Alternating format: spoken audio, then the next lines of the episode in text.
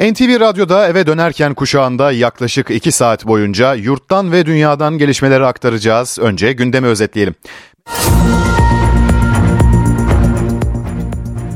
Meclis Genel Kurulu'nun gündemi sözleşmeli personelin kadroya alınması. Özel okul velileri tavan fiyatı aşan zamlardan şikayetçi. Suriye ile yeni dönemde gözler Şubat ayında ve iki gündür sel ve fırtına ile boğuşan Antalya'ya bugün de kar yağdı. Türk halk müziği dünyasını yasa boğan haberi de manşetimize aldık. Burhan Çeçen, Burhan Çaçan 62 yaşında hayatını kaybetti. Ben Egeber Kiraz, akşam haberleri başlıyor.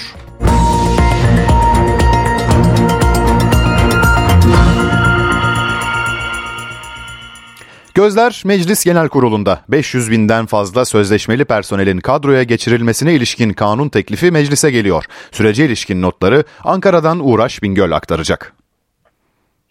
Evet sıcak bir gelişmeyle başlayalım. AK Parti Grup Başkan Vekili Muhammed Emin Akbaşoğlu dün açıklamıştı. Sözleşmelere kadro veren düzenlemenin bugün meclise gelmesi bekleniyordu ama çalışmalar bitmedi. Düzenleme yarın meclis başkanlığına sunulacak. AK Parti Grup Başkan Vekili Mustafa Elitaş yarın saat 11 ya da 12 gibi teklifi açıklamasını bekliyoruz. Evet sizin de söylediğiniz gibi yaklaşık 500 bin kişi ilgilendiren bir düzenleme Çalışma ve Sosyal Güvenlik Bakanlığı tarafından sözleşmeli personelin kadroya alınmasına ilişkin 12 maddelik bir taslak metin hazırlanmıştı. 3 madde çıkarıldı taslak metninden aldığımız bilgilere göre. YÖK'le ilgili düzenlemeler çıkarıldı. 9 ya da 10 maddeden oluşacak şekilde Türkiye Büyük Millet Meclisi'ne gelecek sözleşmeli sözleşmeye geçişte TRT ve KİT e, bu düzenlemeden faydalanamayacak. Evet düzenlemeye göre kadroya geçenler bir yıl aday memur olacak. Sayıları yaklaşık 227 bin olan ve 3 artı 1 modeline göre istihdam edilen sözleşmeli öğretmenler, sağlık personeli ve din görevlilerinin de süre aranmaksızın hemen kadroya alınacak. Kadroya geçişler isteğe bağlı olacak. Kadroya geçmek istemeyenlerin hakları ise görevlerinin son, sona erene kadar e, korunuş, korunacak. 4 yıldan daha az hizmeti bulunanlar bu süreyi doldurduktan sonra kurum içi veya kurumlar arası geçiş yapabilecek. Mali idarelerde de aynı şartlarda kadroya geçirilen sözleşmeli personelin sadece mali idareler arasında yer değiştirebilmesi de teklifte öne çıkan maddelerden. Evet dediğim gibi bugün e, e, Türkiye Büyük Millet Meclisi'ne gelmesi bekleniyordu ama e, çalışmalarda e, bit çalışmalar bitirilemedi. E, az önce AK Partili kaynaklardan aldığımız bilgiye göre e, teklif yarın Türkiye Büyük Millet Meclisi'ne sunulacak. Saat 11 ya da 12 gibi AK Parti Grup Başkan Vekili Mustafa Elitaş kameraların karşısına geçecek ve detayları anlatacak. Uğraş Bingöl Ankara'dan aktardı. Memur ve emeklilerin za- maaş zammının %30 olmasına yönelik düzenleme de mecliste kabul edildi. Hazine, Hazine ve Maliye Bakanlığı memurun Ocak ayı maaşının %30 zamma göre ödenebilmesi için çalışma yürütüldüğünü açıkladı. Zam düzenlemesi resmi gazetede yayımlandığında bakanlık katsayıları güncelleyen bir genelge yayınlayacak. Orta gelirlilere yönelik konut kampanyasının şartlarını konuşacağız. Kampanya sıfır konutları için geçerli ama sıfır konut sadece konutun hiç satış görmemiş olması demek değil. Konutta kriter nedir? Bir yıl ikamet şartı, işi gereği şehir değiştiren kamu görevlileri için de geçerli mi? Tüm girişimci Emlak Müşavirleri Derneği Başkan Yardımcısı Mustafa Hakan Özelmacıklı soruları yanıtladı. Sıfır konut dediğimizde aslında üç tane temel kriter var. Birincisi bir satış görmemiş olması lazım. Peki bir gayrimenkul nasıl satış görmez? Ya müteahhit adına tapusu çıkmıştır ya da bu kat karşılığı bir sözleşmeyle alınmıştır ve tapu toprak sahibi adına çıkmıştır. Demek ki birincisi toprak sahibi ya da müteahhit adına olmalı. İkincisi bu gayrimenkulün hiç kullanılmamış olması gerekiyor. Yani herhangi bir şekilde kiraya verilmemiş olmalı ve herhangi bir şekilde gerek malik gerekse de başka bir kişi tarafından da kullanılmış olmaması gerekiyor. Bir üçüncü kriter ise gene bu gayrimenkulün aslında yapısının yapıldığı tarihin iki yıldan fazla da geçmemiş olması gerekiyor. Özelmacıklı özellikle memurların merak ettiği ikamet şartı konusuna da değindi. Birinci ya da ikinci bölgede olup diğer illere atanan herhangi bir kişinin diğer illerden bir gayrimenkul almasında sakınca yok. Bu durumda aslında birinci ve ikinci bölgede şu anda kirada oturan kişiler de diğer bölgelerde yer alabilirler ve onlar açısından da önemli bir avantaj.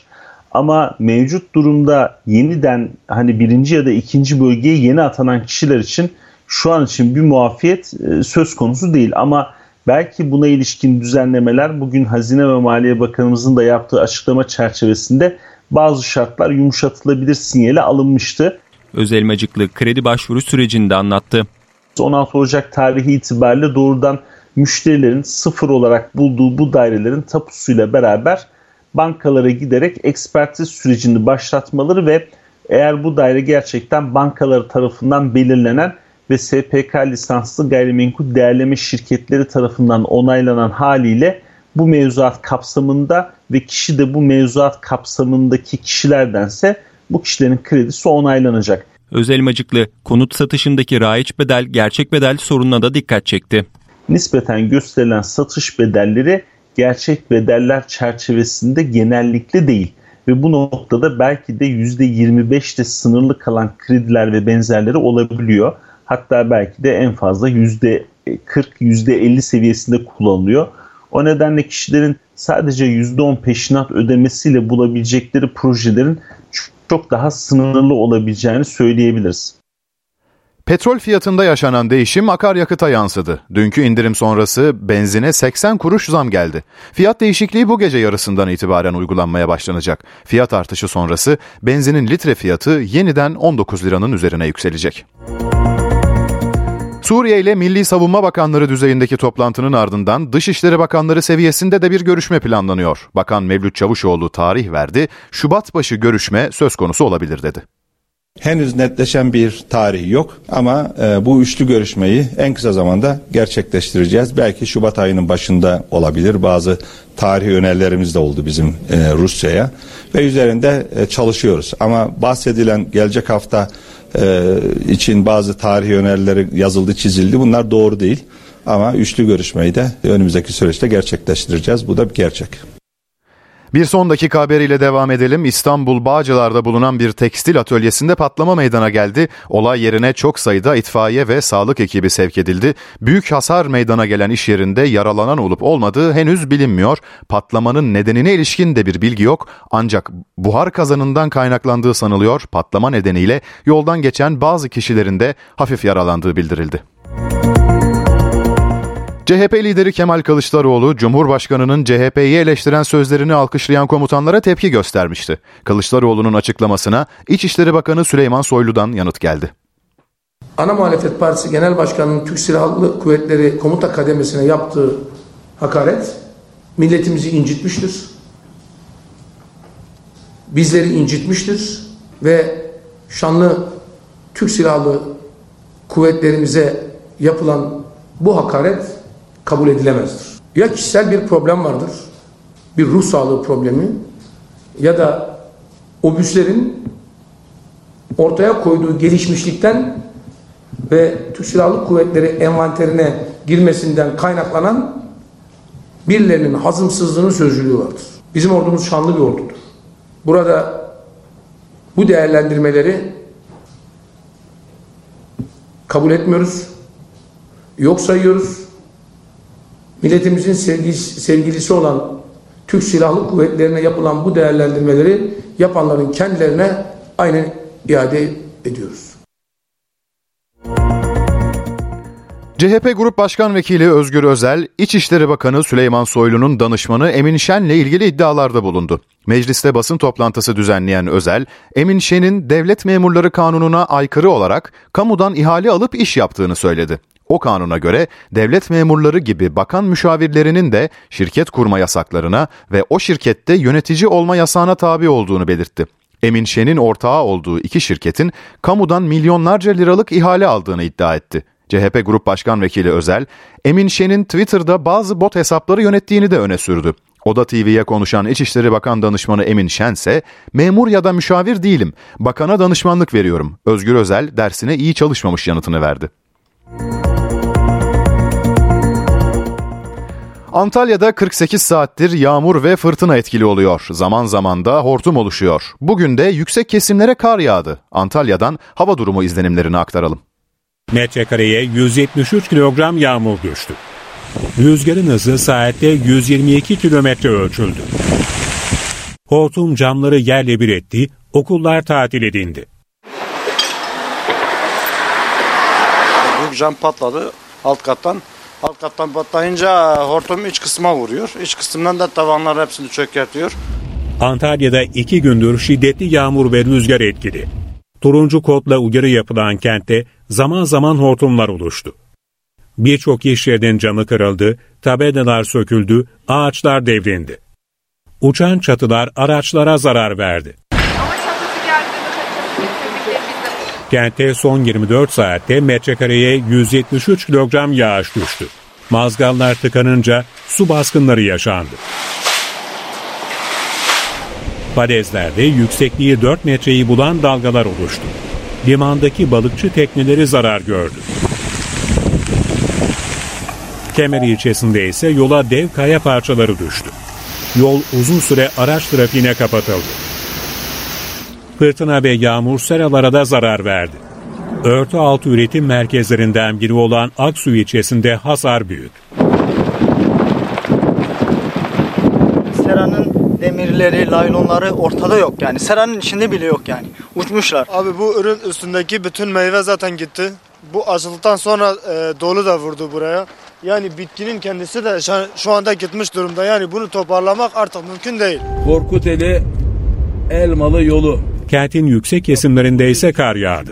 Elmalı ilçesinde öğrenci ve öğretmenleri taşıyan minibüs kayganlaşan yolda devrildi. Beş öğretmen ve bir öğrenci hafif yaralandı. Kar kalınlığının 20 santimetreye ulaştığı Elmalı ve Korkuteli ilçelerinde okullar iki gün tatil edildi. Antalya'da rüzgarın hızının giderek azalması ancak yağmurun iki gün daha etkili olması bekleniyor. Özel okul fiyatları veliler için önemli bir sorun olmayı sürdürüyor. %65 zam sınırına rağmen birçok özel okul ön kayıt adı altında velilerden çok daha yüksek bir ödeme aldı. Rekabet Kurulu İstanbul ve Ankara'daki 13 özel okul hakkında soruşturma başlattı. Peki okul ücreti konusunda sınırın üzerinde zam talep edilirse veli ne yapmalı, nereye başvurmalı? Tüketici Konfederasyonu Başkanı Aydın Ağaoğlu NTV Radyo'nun sorularını yanıtladı. Okullar farklı oranlarda zam talep ediyor. Böyle bir durum karşısında veli ne yapmalı ve nereye şikayet başvurusu yapabilir Aydın Bey? Rekabet Kurumumuz bir inceleme başlattı. 13 özel okulun Rekabet Kanunu 4. maddesini ihlalden ötürü incelenmesi kararını verdi. Bu nedir? Oralarında eylem birliği, ortak karar almak suretiyle e, piyasada fiyat belirlenmesi ve bu nedenle de cezalandırılmaları için e, bir inceleme başlatıldı.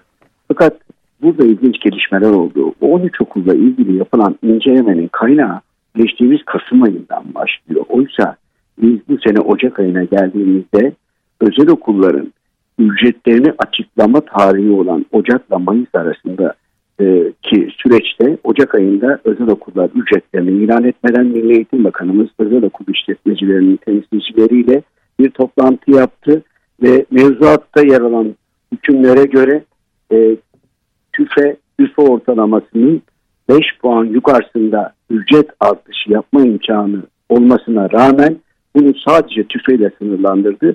Yani %105 olarak uygulanabilecek e, özel okullardaki ücret artışlarını ara sınıflar için %65'te TÜFE oranıyla sınırlandırdı. Ne var ki bazı özel okullar aralarında anlaşmışçasına ek hizmetlere bunlar yemek, kitap, kırtasiye gibi ürünlerde ve genel gider kalemi diye ne olduğu bilinmeyen bir ücreti de ekleyerek velilere o artışları %65'in çok üzerine çıkartarak yansıttılar. E, rekabet kurumunun bu konuyu ele alması lazım. Bizi en çok tedirgin eden ek hizmetler ve ücretler velinin onayına tabidir denilmesine rağmen yani mevzuatta veli onayı gerekmesine rağmen özel okullar dayatma yapıyorlar. Veli neden direnemiyor? Veli çocuğunu alıştığı okuldan alıp başka tarafa götürmekten endişeleniyor. Milli Eğitim Bakanlığı o toplantıyı yaparken tekrarını gerçekleştirirse veya alacağı önlemlerle ek hizmetlerle ilgili bir sınırlama da getirirse örneğin enflasyonla sınırlıdır şeklinde 8 bin liralık yemek ücreti 32 bin liraya çıkamaz. Kitap ücretleri 6-7 bin liradan 20-25 bin liralara çıkartılamaz. Yani e, böylelikle veliler %65'in çok üzerinde bir artışla karşı karşıya kaldılar. Bir açık da şurada var.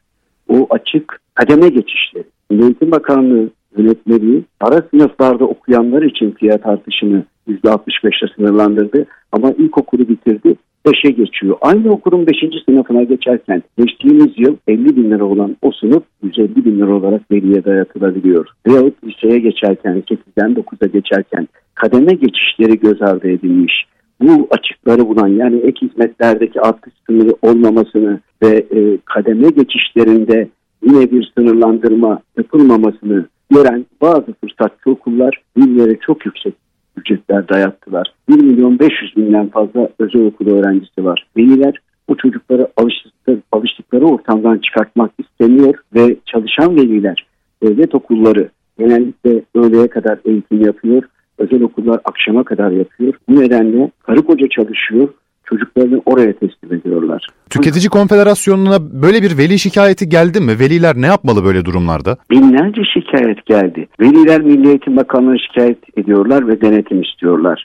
Ek ücretlerin zorunlu olmamasına rağmen dayatmadan ötürü kabul etmek durumunda kalan veliler ek ücretlere de sınırlama getirilmesini kademe geçişlerinde de bir ölçü olmasını talep ediyorlar. Bu noktada Milli Eğitim Bakanı'nın tekrar durumu değerlendirip tedbir almasında yarar var. Bu ülkede yüzlerce tüketici derneği var. Üç tane de konfederasyon var. Tüketici konfederasyonu. Ne veli temsilcisi ne öğretmen sendikası toplantıda yoktu. Sanıyorum o nedenle bu açıklar oluştu. Velilerin talepleri karşısında okulların geri adım attığını gördük mü hiç bu dönemde? Okullar velilerin taleplerini kabul ediyorlar mı? Hayır efendim kabul etmiyorlar. E, istiyorsan al çocuğunu buradan diyorlar. Velilerin de göz bebekleri olan evlatlarını alıştıkları ortamdan, öğretmenlerinden, arkadaşlarından uzaklaştırmak göze almadıkları bir durum olduğu için maalesef veliler bu noktada feryat figan etmekten ve Milli Eğitim Bakanlığı'na şikayet yağdırmaktan başka hiçbir şey yapamıyorlar. Netice ancak ama otoritesi yani Milli Eğitim Bakanlığı'nın müdahil olması da sağlanabilecek. Tüketici Konfederasyonu Başkanı Aydın Ağoğlu NTV Radyo'daydı. Sokak köpeği saldırılarına ilişkin son dönemde sık sık haber veriyoruz. Bu kez İstanbul Pendik'te bir ilkokul öğrencisi köpeklerin saldırısına uğradı. Defalarca ısırılan çocuğun hayatını okul çantası kurtardı. Okula giderken yalnız olduğum için köpekler beni gördü ve üstüme koşmaya başladılar. Aha. Okula giden çocuğa sokak köpekleri saldırdı. 10 yaşındaki Demir Ömer Dursun yoldan geçenler tarafından son anda kurtarıldı. Öğrencinin vücudunda derin ısırık yaraları oluştu.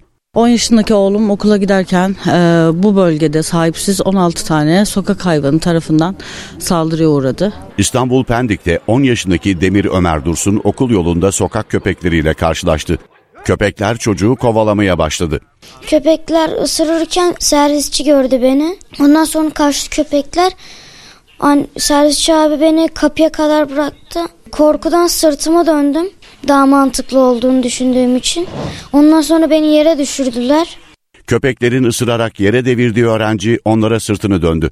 Boyun kısmı ve kafasını okul çantasıyla korudu. Ama özellikle sırt bölgesinden defalarca ısırıldı. Yüzüstü düşüyor önce. Yüzüstü düştüğü için çantası ensesine ve baş bölgesine geldiği için başı ve boynu kurtuluyor fakat vücudunun arka kısmı komple zarar görüyor. Bir servis şoförü duruyor. Saldırırken pantolonumu şöyle dediler. Annem iki kat giydirmişti. Allah'tan iki kat giydirmiş. Sokaktan geçen bir servis sürücüsünün gelmesiyle köpekler kaçtı. Yaralı çocuk hastaneye kaldırıldı. İlk tedavisinin ardından kuduz aşısı yapılmaya başlandı. Anne Pakize Karaduman kendilerinin de evcil hayvan olduğunu ama saldırgan sokak köpekleri için önlem alınması gerektiğini söyledi. Daha önce de köpek saldırılarının yaşandığı bölgede oturanlar köpeklerin barınaklara yerleştirilmesini istiyor. Biz bu noktada çözüm istiyoruz. Köpeklerin kesinlikle yok edilmesini değil, bir barınağa alınıp daha sağlıklı ortamlarda, daha e, onlara huzur verecek bir ortamda bulundurmalarını istiyoruz. İsveç'in başkenti Stockholm'de toplanan PKK'lı bir grup, Cumhurbaşkanı Recep Tayyip Erdoğan'ın maketiyle hakaret içeren bir eylem yaptı. Bu eyleme AK Parti'den sert tepki geldi. Ayrıntıları Serkan Kaya aktarıyor. İsveç'te gerçekleşen o skandal gösterisi sonrasında Ankara'dan tepki gecikmedi. AK Parti Genel Başkan Vekili Numan Kurtulmuş tepki veren ilk isim oldu. Sosyal medya mesajında mesajıyla açıklama yaptı Kurtulmuş ve bu yapılan alçaklık da buna seyirci kalınması da asla kabul edilemez dedi. Numan Kurtulmuş mesajında İsveç'te gerçekleştirilen çirkin gösteri yalnızca Cumhurbaşkanımıza karşı değil tüm Türkiye'ye karşı yapılmış bir saldırıdır dedi ve İsveç'in NATO üyelik sürecini de hatırlatarak Türkiye'nin NATO'ya girmek isteyen ülkelerin terör örgütlerine müsaade etmemesi konusundaki hassasiyetinin de ne kadar haklı olduğu bir kez daha ortaya çıkmıştır ifadeleri kullanıldı. Serkan Kaya aktardı. Dünyadan son gelişmelerin yer aldığı haber turuyla devam edelim. Amerika ve İngiltere'de sağlık çalışanları grevde. New York'un en büyük iki hastanesinde görev alan 7 bini aşkın hemşire ve sağlık çalışanı, personel yetersizliği ve düşük maaşları protesto amacıyla grevlerini 3. günde de sürdürüyor. Londra'da da binlerce ambulans çalışanı, Sağlık Bakanı ile yapılan görüşmelerde bir ilerleme sağlanamaması üzerine iş bıraktı. Elon Musk tarafından satın alınan Twitter, gelirlerini artırmanın yolunu arıyor. Şirket, kullanıcı adlarını açık artırma yöntemiyle satmayı planlıyor. Planın tüm kullanıcı adlarını kapsayıp kapsamayacağı henüz bilinmiyor. Dünya Sağlık Örgütü ülkeleri koronavirüse ilişkin bilgi paylaşımına devam etmeye çağırdı. Örgütten gelen açıklamaya göre vaka sayısını paylaşan ülkeler arasında virüsün üçte bir oranında azaldı. Bu durumun omikronun yaygın alt varyantlarının takibi açısından önemli olduğu vurgulandı.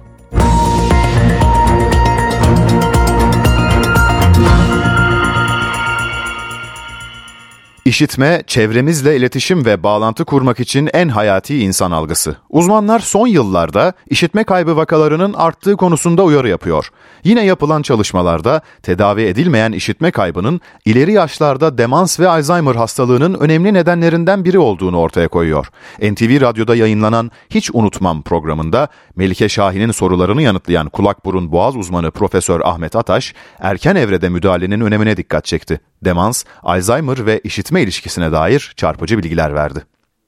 Dünya genelinde yapılan çalışmalarda işitme kaybı oranının arttığı ortaya çıktı. Yani biz bugün 65 yaşında artık insanların %50'sinde işitme kaybı olduğunu düşünüyoruz. Tabii işitme kaybı çok sinsi bir rahatsızlık. Çünkü kişinin bunun farkına varması için ya ani işitme kaybı olması gerekiyor ya radikal bir etkilenme olması gerekiyor. Her gün az az artış gösterecek şekilde ortaya çıkması, yaşla birlikte ortaya çıkandan bahsediyorum. Biz genelde bunu çok geç fark ediyoruz. Gürültü olduğunda insanların ne söylediğini anlamakta zorlanıp tekrarlatarak bu sorunu çözmeye çalışıyoruz. Daha sonra karşımızdaki kişinin daha yüksek sesle konuşmasını söyleyerek telafi etmeye çalışıyoruz. Ama bir süre sonra maalesef işitme kaybı çünkü her yıl giderek artış gösteren bir problem. Bir süre sonra artık söylenenleri iyice anlamama yönünde bir etki olarak ortaya çıkıyor. Yaşın artışıyla birlikte demans, Alzheimer benzeri problemlerin çok daha yoğun bir şekilde yaşanması süreci karşımıza çıktı. Bu süreç içerisinde şöyle bir etki ortaya çıktı. Yani demans ve Alzheimer için önlenebilir risk faktörleri nelerdir? Bunlarla ilgili ciddi araştırmalar yapılıyor ve bugüne kadar önlenebilir problemler açısından, risk faktörleri açısından işitme geçen yılki rakamlarla %8'de en büyük sırayı oluşturuyor. İşitme kaybının etkilerini ortadan kaldırırsak demansı ve Alzheimer riskini de öteleme şansına sahip olabiliyoruz. Bunun için de biz hani artık işitme kaybı başlamış olan kişilerde mutlaka erken dönemde işitme cihazı kullanımını hep ön planda tutmaları gerektiğini ifade ediyoruz. Hiç unutmam programının tamamını NTV Radyo.com.tr ve NTV Radyo Podcast platformlarından dinleyebilirsiniz. NTV Radyo Türk halk müziği önemli bir temsilcisini yitirdi. İstanbul'daki evinde rahatsızlanan türkücü Burhan Çaçan 62 yaşında hayatını kaybetti. Ayrıntıları NTV muhabiri Yağız Şenkal aktaracak. Türk halk müziği sanatçısı Burhan Çaçan bugün yaşamını yitirdi. Burhan Çaçan kısa bir süre önce kalbinden rahatsızlık geçirmişti ve stent takılmıştı. Ardından taburcu oldu evine geldi Burhan Çaçan.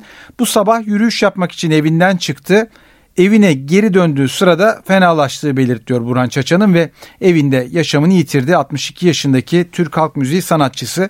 1960 Ağrı doğumlu Burhan Çaçan 1978 yılında 18 yaşındayken TRT Erzurum Radyosu'nun amatör sesler yarışmasını kazandı ve müzik dünyasına adım attı. 1981'de ilk albümünü çıkardı Burhan Çaçan. O günden bugüne 30'a yakın albüm çıkardı Buran Çaçan ve Yaradana Kurban, Ayaz Geceler gibi şarkılarıyla milyonların tanıdığı bir isim haline geldi. Filmlerde de oynamıştı. 6 filmde rol almıştı Buran Çaçan. Buran Çaçan bugün evinde yaşamını yitirdi. Cenaze ile ilgili detaylarsa önümüzdeki saatlerde belli olacak. Bu bölümü haber turuyla noktalayalım. Gaziantep'te Ağustos ayında 16 kişinin hayatını kaybettiği trafik kazasıyla ilgili adli tıp raporu hazırlandı. Raporda sürücünün asli derecede kusurlu olduğu belirtildi. Sürücünün tedbirsiz hareket ettiği, gerekli dikkat ve özeni göstermediği vurgulandı. 6 yıl önce İstanbul Tuzla'da kanalizasyona kimyasal madde bırakılmasıyla ilgili davada karar çıktı. Vidanjör şirketi sahibi bilinçli taksirle yaralamaya neden olma ve çevrenin kasten kirletilmesi suçlarından 6,5 yıl hapis cezası aldı. 7 sanık için hükmün açıklanması ise geri bırakıldı. Yani 7 sanık cezaevine girmeyecek. 3 kişi de beraat etti. Şanlıurfa'da husumetli aileler arasında hastane bahçesinde silahlı kavga çıktı. Taş ve sopalar havada uçuştu. Aralarında bir gazeteci ve polis memurunun da olduğu 4 kişi yaralandı, 15 kişi gözaltında. Artan kira fiyatları sonrası ev sahipleriyle kiracılar arasında hemen her gün anlaşmazlık haberleri geliyor. Son olay İstanbul Sultanbeyli'de yaşandı. Kiracısıyla anlaşmazlık yaşayan bir mülk sahibi iş yerinin girişine hafriyat kamyonuyla toprak döktürdü. Dükkanın girişi kapandı.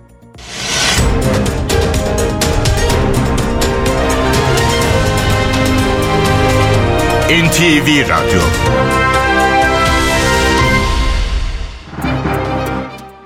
Borsa İstanbul Ulusal Yüz Endeksi 4946 puandan işlem görüyor. Serbest piyasada dolar 18.77, euro 20.32 seviyesinde. Euro dolar paritesi 1.08, altının onsu 1892 dolarda.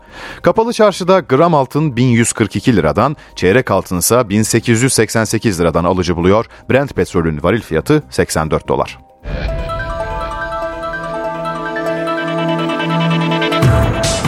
Profesyonel Futbol Disiplin Kurulu Galatasaray maçında direkt kırmızı kart gören Fenerbahçeli İrfancan Kahveci'ye iki maç men cezası verdi. İrfancan Süper Lig'deki Gaziantep ve Türkiye Kupası'ndaki Çaykur Rizespor karşılaşmalarında görev yapamayacak. Beşiktaş'ta beklenen ayrılık gerçekleşti. Wout Weghorst'un sözleşmesi feshedildi. Hollandalı golcü Manchester United'la anlaştı. Beşiktaş'taki kiralık sözleşmesinin feshedilmesi için 3 milyon euro ödeyecek. Weghorst bugün İstanbul'dan ayrıldı. Siyah beyazlılar diğer yandan eski santriforu Vincent Abubakar'ı kadrosuna katmaya hazırlanıyor. Kamerunlu golcü El Nasır'dan alacaklarını tahsil etmesi halinde siyah beyazlılara 2,5 yıllık sözleşme imzalayacak. Galatasaray sol bek transferini tamamlamak üzere. Sarı Kırmızılılar Uğur Çiftçi'yi kadrosuna katmaya hazırlanıyor. 30 yaşındaki futbolcunun Sivas Spor'la 2027 yılına kadar sözleşmesi var. Galatasaray Uğur için bir miktar bonservis bedelinin yanında Emre Taşdemir'i önerdi. Sivas Spor'sa anlaşmaya bir oyuncunun daha eklenmesini istedi. Tarafların anlaşmaya varması halinde transfer resmiyet kazanacak. Fenerbahçe'nin yeni stoperi Samet Akaydın sarı lacivertlerle şampiyonluk yaşamak istiyor. 28 yaşındaki futbolcu asla pes etmem, başarılı olacağıma inanıyorum dedi. Yani Süper Lig'de şampiyon olursam bu benim ilk şampiyonum olacak ve bunu Fenerbahçe ile çok istiyorum başarmak. Samet Akaydın Fenerbahçe kariyerine hazır. Sarı lacivertlilerin yeni transferi katıldığı ilk antrenmandan sonra kameraların karşısına geçti. Her futbolcunun hayalidir Fenerbahçe'de futbol oynamak böyle büyük bir camiada ne kadar zor ve büyük bir camiaya geldiğimin farkındayım. İnşallah iki taraf için de hayırlısı olur. Asla pes etmeyen, sahaya çıktığım zamanda da hiçbir zaman savaşmaktan vazgeçmeyen, o formanın hakkını sonuna kadar veren bir yapım var. Ben burada da her zaman başarılı olacağıma inanıyorum. 28 yaşındaki stoper yurt dışından da teklif aldığını, Fenerbahçe'yi tercih ettiğini söyledi. Ben de biliyordum hocanın beni çok istediğini. Transferde bu benim için çok önemli. Bir hocanın istemesi benim için çok önemli. Tabii bunun da artısı oldu benim için. Samet Akaydın şampiyonluk hedefini de vurguladı. İlk önceki hedefim oynamak. Yani oynayıp bu formayı hiçbir zaman bırakmak istemiyorum. İnşallah sezon sonunda şampiyonluğu hedeflediğimiz o şampiyonluğa ulaşırız. Bunun için yani elimden ne geliyorsa yapacağımdan kimsenin şüphesi olmasın. Samet Akaydın Fenerbahçe'de 3 numaralı formayı giyeceğini açıkladı. 28 yaşındaki futbolcu Sarı Lacivertliler'de 3,5 artı 1 yıllık sözleşme imzalamıştı. Fenerbahçe bu transfer için Adana Demirspor'a 3 milyon 700 bin euro ödeyecek. Anadolu Efes Euroleague'de Valencia deplasmanında mağlup oldu. Önde girdiği son çeyrekte rakibinin geri dönüşüne engel olamayan Ergin Ataman'ın ekibi parkeden 81-71 mağlup ayrıldı. 18. maçında 9. kez yenilen Anadolu Efes yarın zirve ortağı Barcelona'ya konuk olacak. Turnuvadaki diğer temsilcimiz Fenerbahçe Beko, Euroleague'de çift maç haftasını 2'de 2 ile tamamlamayı hedefliyor. Sarı lacivertler saat 20.45'te Bayern Münih'i konuk edecek. Üst üste 5 maç kaybettikten sonra Panathinaikos'u uzatmada yenen Itudis'in ekibinde 4 eksik var. Tedavileri süren Bielitsa, Cekiri, Tarık ve İsmet bu akşam forma giyemeyecek. Teniste sezonun ilk Grand Slam'i başlıyor. Avustralya açık öncesi ilk tur eşleşmeleri belli oldu. Teniste sezonun ilk Grand Slam'i öncesi heyecan dorukta. Avustralya açıkta ilk tur eşleşmeleri belli oldu.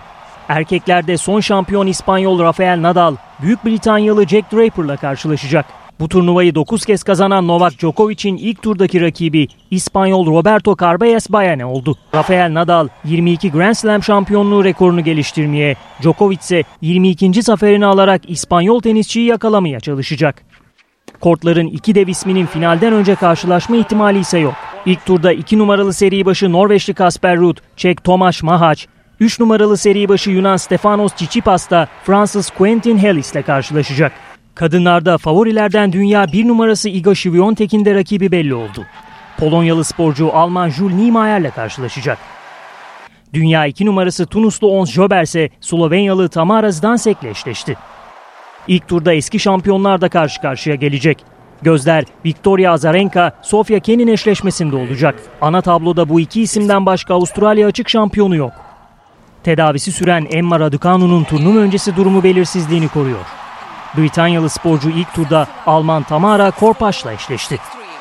Sezonun ilk Grand Slam'i 16-29 Ocak tarihleri arasında oynanacak.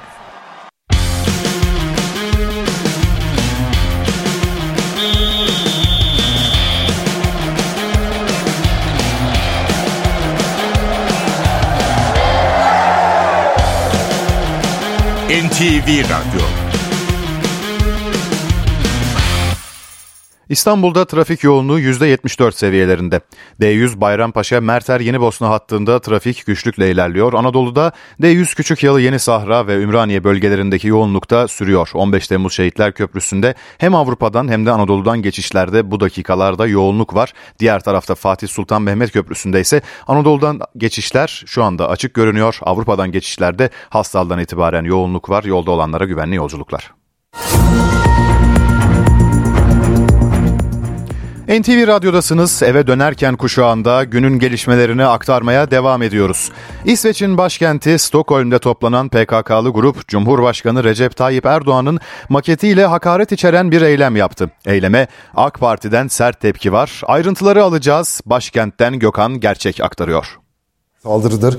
Bu terör eylemine müsaade eden İsveç hükümetini kınıyorum dedi Adalet Bakanı Bekir Bozdağ. Çok sayıda tepki mesajı paylaşıldı. Bunlardan bir tanesi AK, de, AK Parti Genel Başkan Vekili Numan Kurtulmuş'tu. Buna seyirci kalınması da asla kabul edilemez dedi Numan Kurtulmuş. Sosyal medya mesajında İsveç, İsveç'te gerçekleştirilen çirkin gösteri yalnızca Cumhurbaşkanımıza karşı değil tüm Türkiye'ye karşı yapılmış bir saldırıdır değerlendirmesinde bulundu.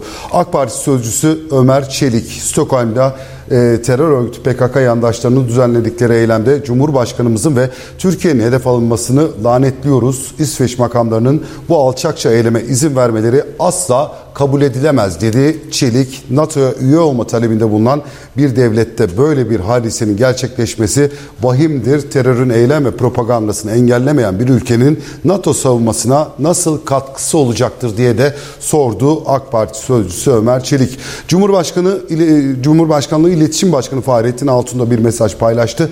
İsveç'teki PKK terör örgütü mensuplarının Türkiye ve demokratik yollardan başa geçmiş Cumhurbaşkanı hedef almasını en sert biçimde kınıyoruz dedi Altun. İsveç makamlarının daha fazla gecikmeksizin terörist gruplara karşı gerekli adımları atmasını talep ediyoruz değerlendirmesine bulundu. Son değerlendirme İbrahim Kalın'dan Cumhurbaşkanlığı sözcüsü Stockholm'de Cumhurbaşkanımız aleyhine yapılan iğrenç ve menfur eylemi en şiddetli şekilde kınıyoruz. Tepkimizi ve beklentimizi İsveç makamlarına ilettik. Somut adım atmaları hukukun ve yaptığımız anlaşmaların gereğidir dedi Cumhurbaşkanlığı sözcüsü İbrahim Kalınburcu. NTV, NTV Radyo ortak yayınında Gökhan Gerçek Ankara'dan bildirdi.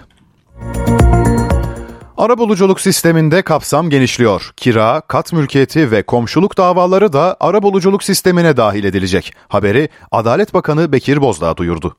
Kiralardaki yüksek artış anlaşmazlıkları da beraberinde getirdi. Ev sahipleri ve kiracılar arasındaki davalar mahkemelerin iş yükünü çoğalttı.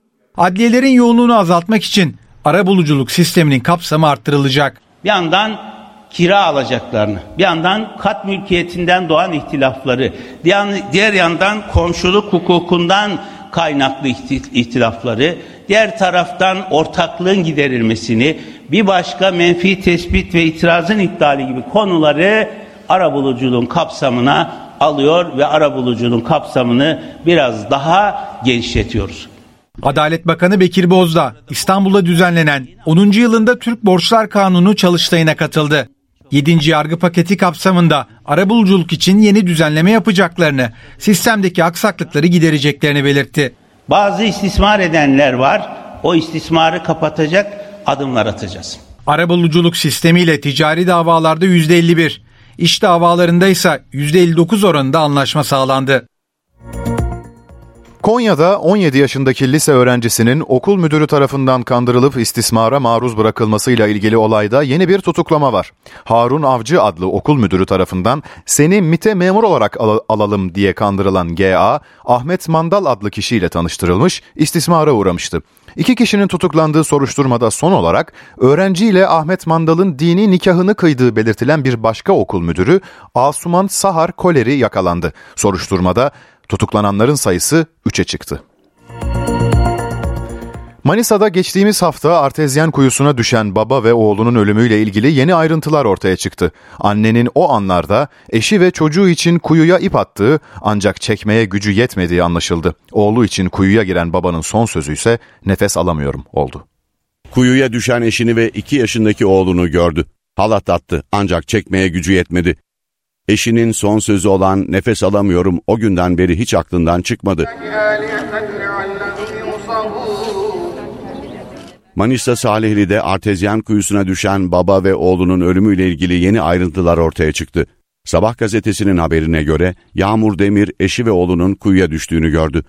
Ardından delikten aşağı ip atarak kurtarmaya çalıştı. Gücü yetmeyen 28 yaşındaki kadın çevreden yardım istedi. Ancak çalışmalar sırasında Aytu Demir ve oğlu içerideki metan gazından zehirlenerek hayatını kaybetti. Hayattayken eşi Yağmur Demir'le konuşan Aytu Demir'in son sözleri nefes alamıyorumdu. Ardından kuyudan bir daha ses gelmedi. Aytu Yağmur Demir çifti İzmir Ekonomi Üniversitesi'nde birinci sınıf öğrencisiyken tanışmıştı. Demir ailesi Manisa'nın Salihli ilçesinde bir sitede oturuyordu. 5 Ocak'ta anne ve baba oğulları Batu'yla akşam yürüyüşüne çıktı. Bisiklete binen çocuk yaprak toplamak istedi. Site yakınlarında su bulmak için artezyen kuyusu açılmıştı ve üzeri açıktı. Çocuk hiçbir önlem alınmayan 60 metre derinliğindeki bu kuyuya düştü. Oğlunun düştüğünü gören baba da kuyuya girmiş, her ikisinin de cansız bedenlerine ulaşılmıştı. Olayın ardından site yöneticisi Hamza Akiş'le sondaj firması sorumlusu Vasfi Çakır tutuklandı. Türkiye ile Yunanistan bu kez balıkçılık üzerinden karşı karşıya gelebilir. Atina, Türkiye'den Avrupa'ya balık ihracatının yasaklanması için girişim başlattı. Ayrıntıları NTV temsilcisi Kayhan Karaca'dan alacağız.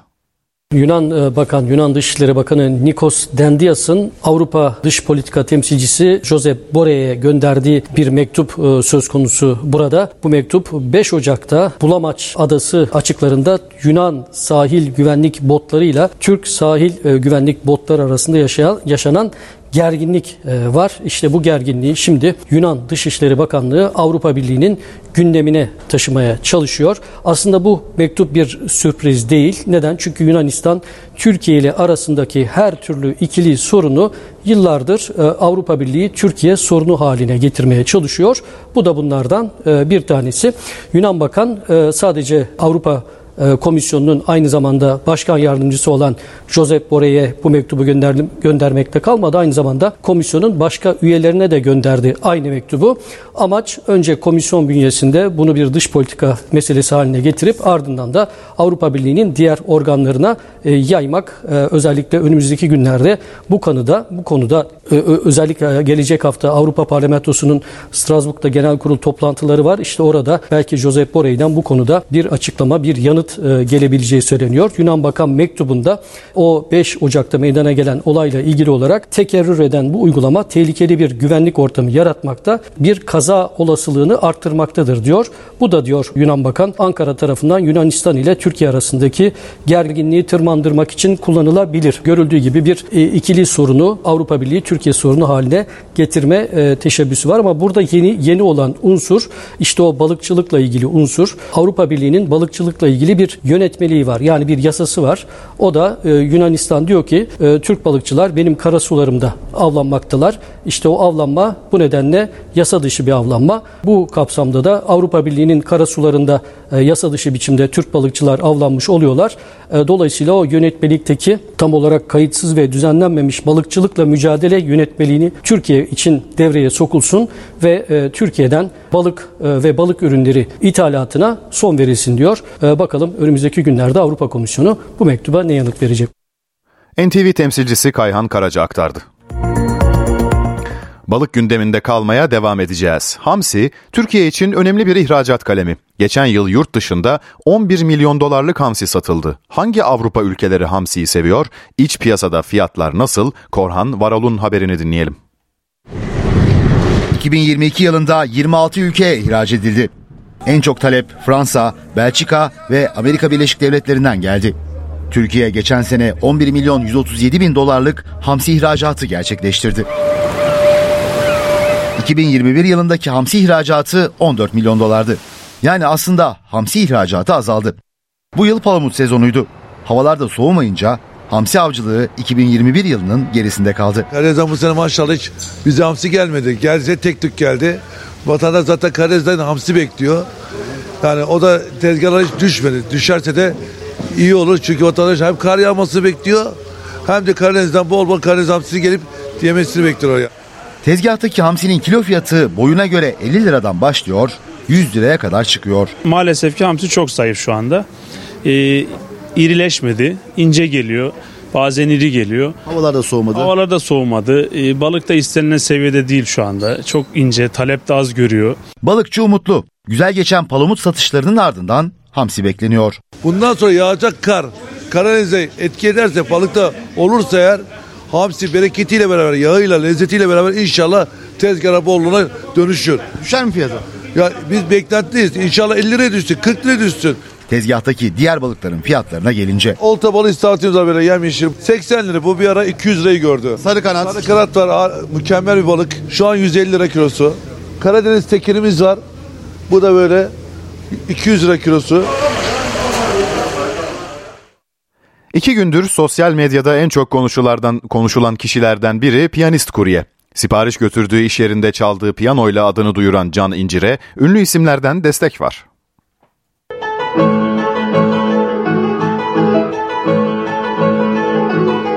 Beni en şaşırtan tepkiler ünlülerden geldi. Ünlülerin beni paylaşması oldu. Kendi kendine öğrendiği piyanoyla Mozart'ın Türk Marşı'nı başarıyla çaldı. Genç kuryenin bu performansı bir anda hayatını değiştirdi. Ünlü isimlerden genç kuryeye destek mesajları geldi. 19 yaşındaki motosikletli kurye Muharrem Can İncir, bir siparişi sonrasında izin alarak çaldığı piyano ile gündemde. Piyano çalmak tamamen benim hoşuma gittiği için piyano çalıyorum. Ekstra bir hobim olarak çalıyorum. Bu kadar ilgi yani beklemediğim bilgiydi gerçekten. Hani nasıl hissedeceğim bilmiyorum. Çok büyük bir heyecan var. Daha önce hiç piyano eğitimi almadım. Can İncir'e sosyal medyadan büyük destek geldi. Ünlü isimler İncir'in piyano çaldığı anları paylaştı. Onlardan biri ünlü piyanist Fazıl Say'dı. Say, genç kuryenin performansını paylaştı ve o paylaşımda büyük harflerle Bravo yazarak genç yeteneğe destek çıktı. Ünlü piyanistler var. internette gördüm. Twitter'dan paylaşmış beni birisi. Fazıl Say Instagram'dan story atmış. Beni en şaşırtan tepkiler ünlülerden geldi. Ünlülerin beni paylaşması oldu. Ee, çalıştığım bünyenin kurucusunun araması oldu. Gülben Ergen'in beni araması oldu. Diğer ünlü arkadaşların da beni araması oldu. Gerçekten çok hoşuma gitti bu. Ünlü piyanist Gülsin Onaysa İncir'i arayarak tebrik etti. Onay, genç kuryenin öğrencisi olması için teklifte bulundu. Birkaç tane ünlü piyano öğretmeni beni konserine davet etti. Bu gerçekten çok güzel bir his. Hani ünlü piyano öğretmenlerinin, ünlü piyanistlerin bana görmesi, beni takip etmesi. Kendi çabasıyla piyano çalmayı öğrenen İncir artık kurye değil. Çalıştığı firma yazılım ve piyano konusunda kendisine eğitim desteği verecek. Hedefi ise ünlü bir piyanist olmak. İstanbul Tuzla'da 6 yıl önce kanalizasyona kimyasal madde bırakılmasıyla ilgili davada karar çıktı. Vidanjör şirketi sahibine 6 yıl 6 ay hapis cezası verildi. İlk önce samırsak kokusuna benzedi ama şu anda e, kimyasal bir koku. Rahatsız oldum. Gazdan etkilendik, genzimiz yanmaya başladı. Evet. Bir baş dönmesi mi diyeyim böyle bir yorgunluk hissi böyle. Önce bir koku yayılmış, çok sayıda kişide baş dönmesi, mide bulantısı şikayeti başlamıştı. O gece arka arkaya ambulanslar sevk edildi. 97 kişi hastaneye kaldırıldı. 25 Ağustos 2017'de İstanbul Tuzla'da kanalizasyona kimyasal atık bırakılmasıyla ilgili dava sonuçlandı. Karar duruşması 20. Asliye Ceza Mahkemesi'nde görüldü.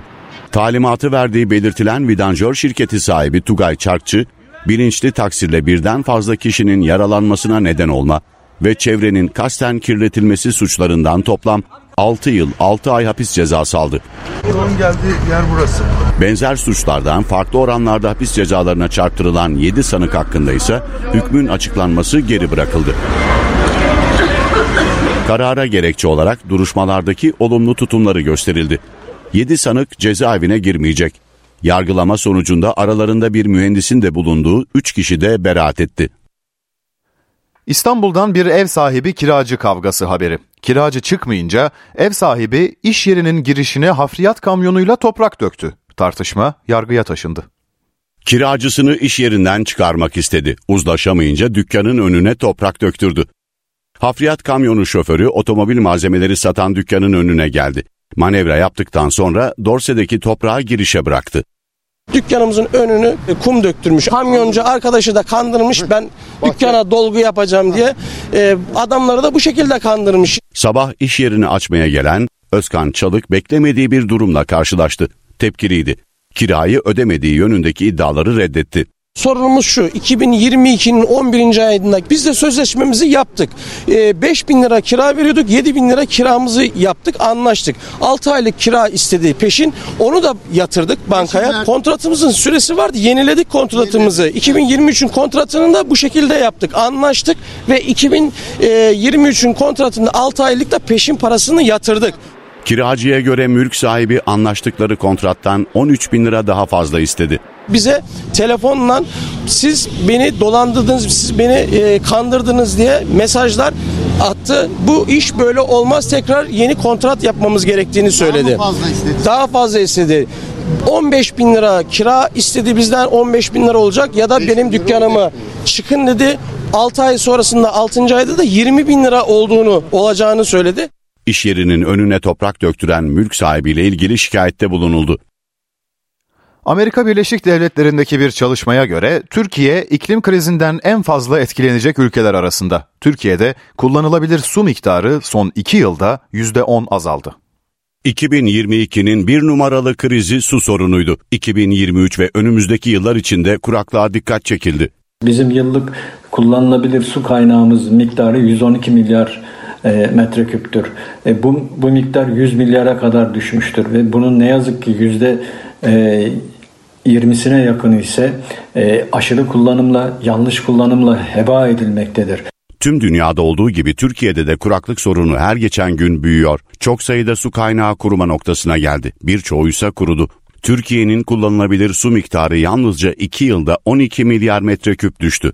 1980'li yıllarda kişi başına 5000 metreküp su düşerken 1990'lı yıllarda bu oran 1800'e 2020'de 1000 metreküpe kadar düştü. Son iki yıl içerisinde ise bu oranın binin altında olduğu belirtilmektedir. Dünya su stresi haritasına göre 2040 yılına gelindiğinde Türkiye iklim krizinden en fazla etkilenecek ülkelerden biri olacak. Ayrıca su sorununda Türkiye en riskli ikinci kategoride. Dünya Su Risk raporları 2040 yılına kadar Türkiye gerekli önlemleri almadığı takdirde dünyanın en riskli ikinci ülkesi olarak yer alacağını belirtmektedir. Yine aynı şekilde dünyada su kriziyle karşı karşıya olan ve yüksek derecedeki riskli olan ülke sıralamasında ise ülkemiz 27. sırada belirtilmektedir. Uzmanlar tarım, sanayi ve evsel kullanımda suya olan ihtiyacın 2023 ve sonrasında daha da artacağını işaret ediyor. Türkiye'nin gittikçe azalan ve bozulan su varlığının korunması içinse su kanunu çıkarılması gerektiği öneriler arasında. Uzmanlara göre böylece su kaynakları iyi yönetilip verimli kullanılabilecek. Türkiye Tabiatını Koruma Derneği Bilim Danışmanı Erol Kesici'nin su kriziyle ilgili görüşlerini dinledik. Marketlerle başlayan fiyat sabitleme kampanyasına giyimden sonra mobilya, mobilya sektörü de katılıyor. Ocak ayı boyunca her 5 üründen 4'ünde fiyat değişmeyecek. Mobilyacılar da fiyat sabitleme kampanyasına katıldı. Yeni yılla birlikte marketler fiyat sabitleme ya da indirim kampanyalarını duyurdu. Ardından birkaç sektör daha bu kampanyaya katılmak için çalışma yaptığını açıkladı. Son açıklama mobilyacılardan geldi. Bu yılın e, ilk günlerinde Modoko'da 610 tane dükkanımız, mağazamız var. İşletmecilerimize bir araya geldik. Biz de marketlerin başlatmış olduğu bu kampanyaya katılabilir miyiz, destek verebilir miyiz diye kendi içimizde görüşmeler yaptık. Biz Ocak boyunca fiyatlarımızı arttırmayacağız. Sektör yetkililerinin verdiği bilgiye göre her 5 ürünün 4'ünde fiyatlar sabitlendi. Sektör ayrıca taksit sayısını artırmak için de yöntem arıyor. İnsanlar ürün almaya geldikleri zaman artık siz peşin fiyatına alacağınız rakamı biz 7 taksit, 8 taksit nasıl yaparızı kendi işimize çözüp bu tarz kampanyalarla da e, ihtiyaç, mobilyaya ihtiyacı olan insanlara e, destek vermeye çalışıyoruz. Mobilyada en büyük girdi kalemi orman ürünleri. Birçok ham maddede fiyatın bir miktar geridemesi, fiyatların sabitlenmesi konusunda satıcının elini güçlendirdi. NTV Radyo Çin-Tayvan gerilimi zaman zaman alevleniyor. Yine öyle bir dönem. Tayvan'ın askeri tatbikatı yine bölgede tansiyonu yükseltti. Tayvan, ay takvimine göre yeni yıl tatili öncesinde tatbikatlarını yoğunlaştırıyor. Ordu kuvvetleri adaya yapılacak olası bir çıkarma harekatına karşı bir tatbikat gerçekleştirdi. Tatbikatta senaryo gereği düşman güçleri Tayvan'ın güneyindeki askeri üsse helikopterlerle inerek pozisyon aldı. Üssü savunan birlikler zırhlı araçlar ve saldırı helikopterlerinden düşman güçlerine ateş açtı. Tatbikatın bölgede Çin'le gerilimin tırmandığı bir dönemde düzenlenmesi dikkat çekti. Tayvan Savunma Bakanlığı pazartesi günü ada yakınlarında 24 saatte 57 Çin savaş uçağının tespit edildiğini duyurmuştu. 28 uçağın Tayvan hava savunma sahasını ihlal ettiği belirtilmişti. Tayvan bir aydan kısa sürede bölgede ikinci tatbikatını gerçekleştiren Çin'i kınamıştı. Çin Tayvan'ı kendi toprağı olarak görüyor. Bu iddiasını güçlendirmek için son dönemde askeri, siyasi ve ekonomik baskısını arttırmış durumda. Çin'in Tayvan'ı işgal etmesinden endişe edilirken daha önce ABD Başkanı Joe Biden böylesi bir durumda Tayvan'ın yanında yer alacaklarını söylemişti.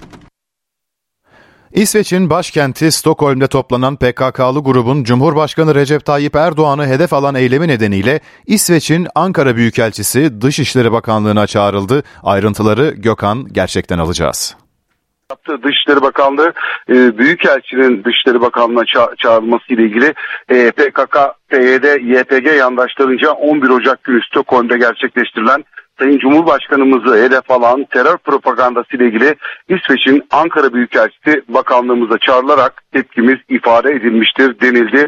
E, Büyükelçiye bu menfur eylemi şiddetle kınadığımız ve protesto ettiğimiz güçlü ifadelerle bildirilmiş İsveç'in üçlü e, anlaşmaya taahhütlerine açık bir şekilde ihlali olan ve ülkemizin açıkça tehdit edildiği bu tür terör eylemlerine müsaade edilmemesi talep edilmiştir denildi. Açıklamada bu çerçevede eylemin e, faillerinin tespit edilerek gerekli işlemlerin yapılması ve İsveç'in taahhütlerini yerine getirmesi yönündeki beklentimiz bir kez daha vurgulanmıştır değerlendirmesinde bulunuldu. Çok sayıda tepki vardı. Stockholm'da ortaya çıkan görüntülere AK Parti'den tepkiler gelmişti. Ee, Büyükelçinin Dışişleri Bakanlığı'na çağrılması bekleniyordu. Büyükelçi e, Dışişleri Bakanlığı'na çağrıldı. İsveç'in Büyükelçisi ve tepkimiz Türkiye'nin tepkisi bir kez daha Büyükelçi'ye iletildi bu.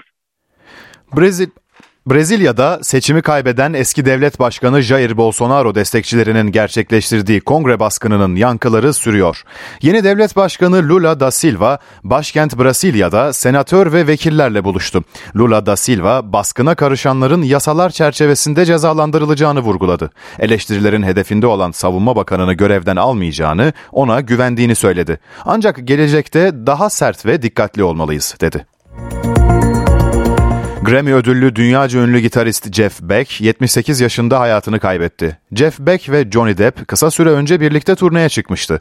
Rolling Stones dergisi Beck'i 2015'teki en iyi 100 gitarist listesinde 5. sıraya yerleştirmişti.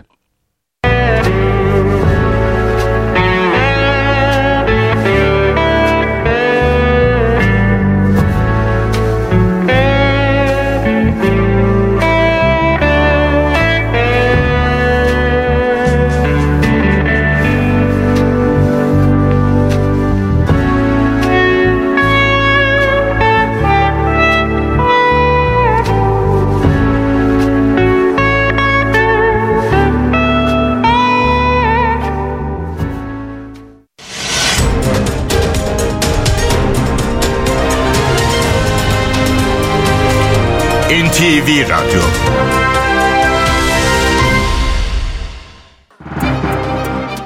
Borsa İstanbul Ulusal Yüz Endeksi 4959 puandan günü kapattı. Serbest piyasada dolar 18.78, euro 20.28 seviyesinden işlem görüyor. Euro dolar paritesi 1.07, altının onsu 1887 dolarda. Kapalı çarşıda gram altın 1139 liradan, çeyrek altınsa 1883 liradan alıcı buluyor. Brent petrolün varil fiyatı 83 dolar. Profesyonel Futbol Disiplin Kurulu Galatasaray maçında direkt kırmızı kart gören Fenerbahçeli İrfancan Kahveci'ye iki maç men cezası verdi. İrfancan, Süper Lig'deki Gaziantep ve Türkiye Kupası'ndaki Çaykur Rizespor karşılaşmalarında görev yapamayacak. Beşiktaş, Wood Weghorst'un boşluğunu Vincent Abu Bakar'la doldurmaya hazırlanıyor. Kamerunlu oyuncu El Nasır'la sözleşme fesih görüşmelerine devam ediyor. Fesih konusunda anlaşma sağlanması halinde serbest kalacak olan Abu Bakar, Beşiktaş'la masaya oturacak. Siyah beyazlılar 30 yaşındaki futbolcuya 2,5 yıllık sözleşme teklif etti. Beşiktaş'la iki kez Süper Lig zaferi yaşayan Kamerunlu forvet bir kez de Türkiye Kupası'nı kaldırdı. Galatasaray sol bek transferini tamamlamak üzere. Sarı Kırmızılılar Uğur Çiftçi'yi kadrosuna katmaya hazırlanıyor. 30 yaşındaki futbolcunun Sivas Spor'la 2027 yılına kadar sözleşmesi var. Galatasaray Uğur için bir miktar bonservis bedelinin yanında Emre Taşdemir'i önerdi. Sivas Spor'sa anlaşmaya bir oyuncunun daha eklenmesini istedi. Taraftar, tarafların anlaşmaya varması halinde transfer resmiyet kazanacak. Fenerbahçe'nin yeni stoperi Samet Akaydın sarı lacivertlilerle şampiyonluk yaşamak istiyor. 28 yaşındaki futbolcu asla pes etmem, başarılı olacağıma inanıyorum dedi. Hani Süper Lig'de şampiyon olursam bu benim ilk şampiyonum olacak ve bunu Fenerbahçe'yle çok istiyorum başarmak. Samet Akaydın Fenerbahçe kariyerine hazır. Sarı lacivertlilerin yeni transferi katıldığı ilk antrenmandan sonra kameraların karşısına geçti. Her futbolcunun hayalidir Fenerbahçe'de futbol oynamak böyle büyük bir camiada ne kadar zor ve büyük bir camiaya geldiğimin farkındayım. İnşallah iki taraf için de hayırlısı olur. Asla pes etmeyen, sahaya çıktığım zamanda da hiçbir zaman savaşmaktan vazgeçmeyen, o formanın hakkını sonuna kadar veren bir yapım var. Ben burada da her zaman başarılı olacağıma inanıyorum. 28 yaşındaki stoper yurt dışından da teklif aldığını, Fenerbahçe'yi tercih ettiğini söyledi. Ben de biliyordum hocanın beni çok istediğini. Transferde bu benim için çok önemli. Bir hocanın istemesi benim için çok önemli. Tabii bunun da artısı oldu benim için. Samet Akaydın şampiyonluk hedefini de vurguladı. İlk öndeki hedefim oynamak. Yani oynayıp bu formayı hiçbir zaman bırakmak istemiyorum. İnşallah sezon sonunda şampiyonluğu hedeflediğimiz o şampiyonluğa ulaşırız. Bunun için yani elimden ne geliyorsa yapacağımdan kimsenin şüphesi olmasın. Samet Akaydın Fenerbahçe'de 3 numaralı formayı giyeceğini açıkladı. 28 yaşındaki futbolcu Sarı Lacivertlilerde 3,5 artı 1 yıllık sözleşme imzalamıştı. Fenerbahçe bu transfer için Adana Demirspor'a 3 milyon 700 bin euro ödeyecek. İspanya'da futbol sahalarında yaşanan ırkçılık olayı ilk kez yargıya taşındı. La Liga'da 25 Ocak 2020 tarihinde oynanan Espanyol Atletik Bilbao karşılaşmasında Atletik Bilbao'nun siyahi futbolcusu Iñaki Williams'a yönelik ırkçı hakaretlerde bulunan bir taraftarın yargılanması için mahkeme karar aldı. La Liga yönetimiyle savcılığın suç duyurularını değerlendiren hakimin kararıyla Barcelona mahkemesinde yargılanacak olan İspanyol taraftar için 2 yıl hapis, 5 yıl stadyumlara giriş yasağının yanı sıra futbolcu Iñaki Williams Williams'tan uzak durma ve para cezası talep ediliyor. Anadolu Efes Euro Lig'de Valencia deplasmanında mağlup oldu. Önde girdiği son çeyrekte rakibinin geri dönüşüne engel olamayan Ergin Ataman'ın ekibi parkeden 81-71 mağlup ayrıldı. 18. maçında 9. kez yenilen Anadolu Efes yarın zirve ortağı Barcelona'ya konuk olacak. Turnuvadaki diğer temsilcimiz Fenerbahçe Beko Euro Lig'de çift maç haftasını 2'de 2 ile tamamlamayı hedefliyor. Sarı lacivertliler saat 20.45'te Bayern Münih'i konuk edecek. Üst üste 5 maç kaybettikten sonra Panathinaikos'u uzatmada yenen Itudis'in ekibinde 4 eksik var. Tedavileri süren Bielitsa, Cekiri, Tarık ve İsmet bu akşam forma giyemeyecek. Teniste sezonun ilk Grand Slam'i başlıyor. Avustralya açık öncesi ilk tur eşleşmeleri belli oldu. Teniste sezonun ilk Grand Slam'i öncesi heyecan dorukta. Avustralya açıkta ilk tur eşleşmeleri belli oldu. Erkeklerde son şampiyon İspanyol Rafael Nadal, Büyük Britanyalı Jack Draper'la karşılaşacak. Bu turnuvayı 9 kez kazanan Novak Djokovic'in ilk turdaki rakibi İspanyol Roberto Carballes Bayane oldu. Rafael Nadal 22 Grand Slam şampiyonluğu rekorunu geliştirmeye, Djokovic ise 22. zaferini alarak İspanyol tenisçiyi yakalamaya çalışacak.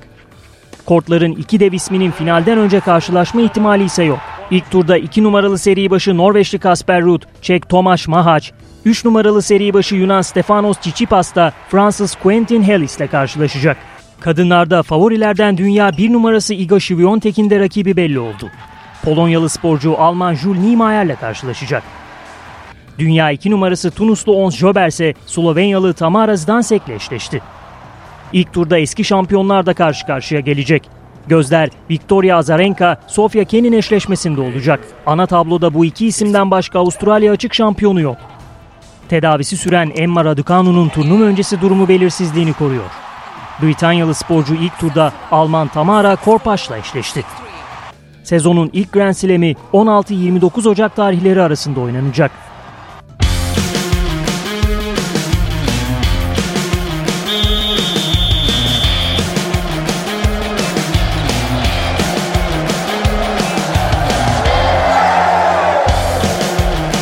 NTV Radyo